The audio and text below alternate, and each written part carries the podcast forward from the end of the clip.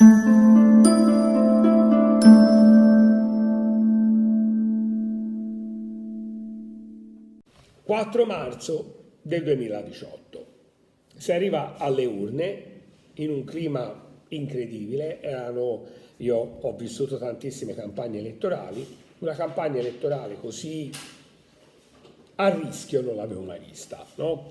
Eh, da eh, esponenti politici a cui viene impedito di parlare perché considerati giustamente o ingiustamente fascisti, a esaltare questo clima, perché se magari uno dice stai zitta e tu ti dici ma ha impedito di parlare, no, ti ha detto stai zitta, un comizio ci sta, cioè c'è anche un'esagerazione del clima nel dire gli altri mi impediscono di parlare, voler andare a parlare nelle piazze dove sai che è più difficile parlare per creare un clima pericoloso, c'è chi impedisce questo, quindi un clima dove abbiamo visto eh, l'accoltellamento di un esponente di potere al popolo a Perugia, eh, un pestaggio selvaggio, anche se qualcuno dice non è direttamente collegato alla campagna elettorale di un esponente di Forza Nuova eh, in Sicilia, eh, rischio di scontri fra estrema destra e estrema sinistra eh, a volte veramente ai limiti del, della guerra civile e tanti avevano anche previsto che estrema destra e estrema sinistra in questo clima così forte avrebbero ottenuto voti importanti. In realtà potere al popolo, eh, la parte più a sinistra prende l'1%, ci sono anche parte, Partito Comunista allo 0,34%, Forza Nuova e altri gruppi di estrema destra non raggiungono l'1%, quindi alla fine l'elettorato rimane l'elettorato borghese eh, che fa confluire voti sui partiti che sono storici o lo sono diventati, perché ormai che il Movimento 5 Stelle è diventato un partito storico, è, è il primo partito d'Italia alle elezioni precedenti. La coalizione del centrodestra, formata da Lega, eh, Forza Italia e eh, Fratelli d'Italia ottiene il 37% e in questa eh, la grande sorpresa per gli analisti è il fatto che in questa coalizione non è prima Forza Italia come molti avevano scommesso ma Forza Italia al 14% mentre la Lega raggiunge il risultato storico del quasi 18%. Fratelli d'Italia quello che era previsto intorno al 4%. La eh, coalizione di centro-sinistra prende il 22,8% dei voti e il Partito Democratico è ai minimi storici con un 18,7%. Quindi gli alleati, la Bonino prevalentemente, hanno portato poco e non hanno ottenuto il 3%. Il Movimento 5 Stelle è il primo partito del paese, ma in, in netta ascesa, 32,66%. Eh, I liberi uguali di Grasso, la parte che si è staccata dal PD e si è unita a sinistra italiana, non ottiene nemmeno i voti che sinistra italiana aveva, arriva poco sopra il 3%. Eh, un risultato che è difficilissimo leggere per gli analisti, ma è difficilissimo leggere anche per il presidente Mattarella, che non è che deve decidere lui come molti dicono, lui deve ascoltare i gruppi parlamentari, gruppi parlamentari che domani, noi siamo, mi dispiace, siamo più veloci delle istituzioni, con la storia siamo in anticipo di un giorno, perché dovremmo dire oggi cosa accade domani, ma questo ancora non mi riesce, quindi dovremo fare domani una lezione, anzi non lo sapremo perché eh, domani faremo una lezione al buio, eh, sabato diremo chi è stato eletto Presidente della Camera, chi è stato eletto Presidente del Senato e avremo più chiaro almeno l'elemento istituzionale, però non ancora quello governativo. Perché? Perché per raggiungere sono stati armonizzati i sistemi di Senato e Camera, anche se non del tutto, però per avere la maggioranza occorreva arrivare al 40% di una coalizione. Nessuna coalizione è arrivata al 40%. Qualcuno sostiene che eh, Mattarella comunque un incarico perlustrativo lo deve dare. Per, incarico perlustrativo non è un incarico pieno. Ti do un incarico perché se nessuno avrebbe una maggioranza se quello che è più vicino.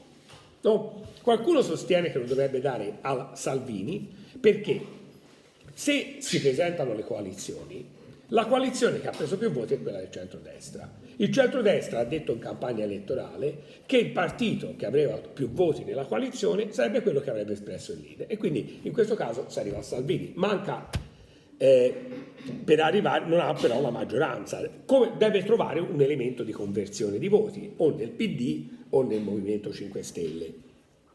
Qualcuno dice perché premiare la coalizione? Premiamo il partito più forte il partito più forte è il Movimento 5 Stelle, quindi l'incarico dovrebbe andare al leader eh, Luigi Di Maio e essere lui a trovare un elemento di convergenza per fare un governo o di scopo, un governo pieno, un governo eh, comunque di breve o di lungo mandato. Qualcuno dice non essendoci una soluzione né così né cos'ha, perché il PD non sembra per ora disponibile a sostenere un governo o Lega e 5 Stelle trovano un accordo tra di loro, però Berlusconi sembra contrario a questo tipo di accordo, ma forse potrebbero avere lo stesso la maggioranza, però devono decidere qual è lo scopo su a co cosa rinuncia il Movimento 5 Stelle, a cosa rinuncia la Lega. E poi porterebbe questi due partiti che si sono sempre dimostrati e hanno ottenuto anche un consenso per essere antisistema nel senso che non sono eh, per le mediazioni facili eccetera a dover cercare mediazioni di stampo democristiano. Altrimenti eh, non se ne esce. Oppure un governo istituzionale che potrebbe andare a una delle due figure che fra 24 ore verranno scelte, ovvero il Presidente del Senato o il Presidente, o il Presidente della Camera, e arrivare a un governo istituzionale per gestire questa fase. Oppure eh, andare avanti con il governo Gentiloni fino a ottobre senza fiducia e a ottobre votare. No?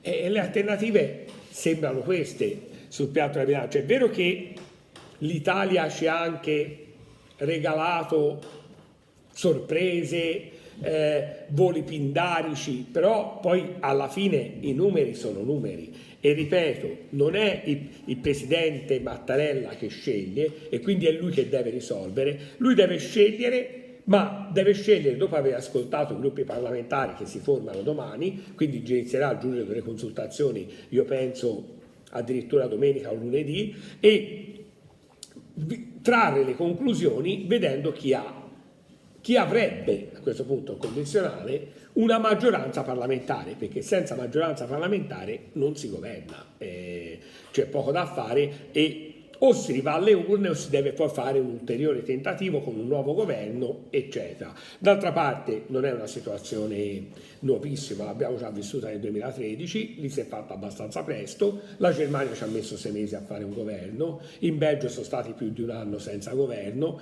quindi è una cosa che nelle democrazie eh, parlamentari può accadere. Sicuramente avviene in una fase eh, particolarmente preoccupante eh, per il Paese, anche ci sono delle decisioni da prendere. Qualcuno di tutti ora stanno facendo uno dei grandi paradossi, è che la campagna elettorale del Movimento 5 Stelle e della Lega è stata caratterizzata anti-PD e dal loro punto di vista anche giustamente, no? e anche da parte di, di molti anti-renziani giustamente. Però ora chiedono al PD di avere una responsabilità istituzionale per andare a sostenere quel tipo di governo.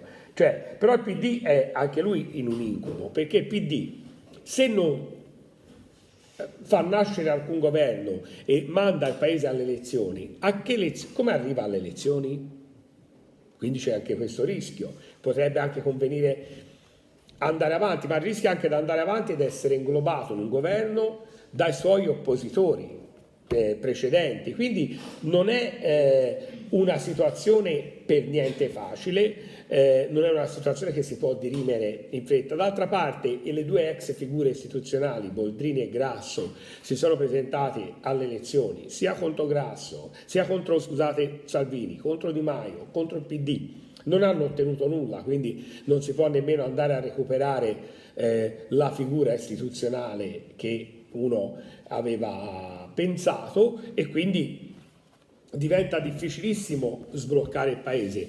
La magia fatta col governo Letta eh, non sembra ripetibile perché lì comunque c'era una facilità che almeno in una delle due Camere la maggioranza c'era, andava semplicemente trovata all'altro, oppure potrebbe nascere l'idea di far nascere comunque un governo alla persona a cui Mattarella darà l'incarico attraverso il meccanismo dell'astensione. No? dei gruppi politici che lasciano eh, nascere questo governo e poi lo possono però impallinare eh, appena inizia dei provvedimenti. Quindi sarebbe un governo a eh, possibilità di intervento estremamente limitata.